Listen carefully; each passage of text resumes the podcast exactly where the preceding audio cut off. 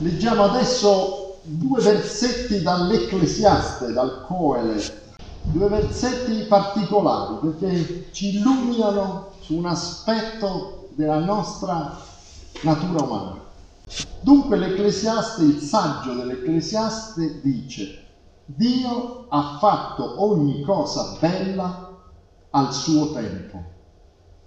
Egli ha perfino messo nei loro cuori il pensiero dell'eternità, sebbene l'uomo non possa comprendere dal principio alla fine l'opera che Dio ha fatta. Il pensiero dell'eternità, guardate questo versetto.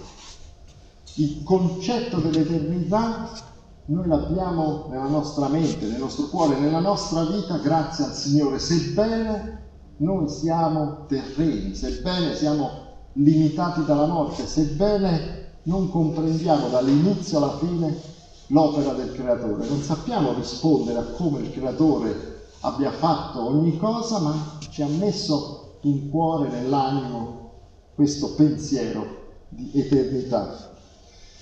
E questo, se ci pensate, lo vediamo, lo vediamo nella storia dell'umanità. L'umanità ha sempre avuto miti, idee, rituali, religioni che sostenevano l'idea di una vita oltre la morte, che pensavano a una vita dopo la morte. E le ultime scoperte che hanno fatto eh, gli archeologi hanno visto che anche gli ominidi, quelli che ancora noi non definiamo umani, avevano delle sepolture con dei fiori, avevano posto le sepolture in un certo modo, con un rituale, appunto probabilmente, ovviamente, pensando a un viaggio dopo la morte, a una nuova vita, qualcosa di eterno. In effetti il senso della nostra esistenza terrena appare agli esseri umani spesso non completo. La morte toglie la prospettiva, fa entrare in crisi perché è qualcosa che noi subiamo e non accettiamo.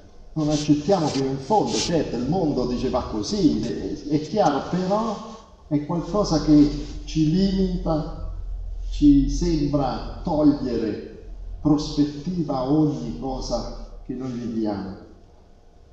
Perché abbiamo questo pensiero d'eternità, questa dimensione di eternità, questa fede in qualche modo implicita nel nostro, nella nostra persona di eternità. Ecco, il pensiero d'eternità supera chiaramente la nostra comprensione, supera le tante domande a cui non abbiamo risposta, eppure ci appartiene.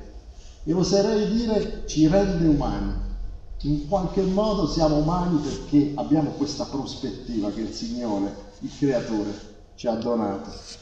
Certo mi direte negli ultimi secoli forse quest'idea materialista, atea, ha combattuto non solo la fede in un Dio, ma in generale nelle divinità, nell'eternità.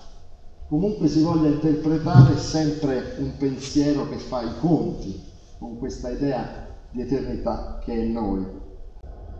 E aggiungo che il pensiero de- dell'eternità ci guida alla ricerca del senso della vita, se no staremo solo a guardare il presente, l'oggi, non intraprenderemo mai qualcosa di nuovo.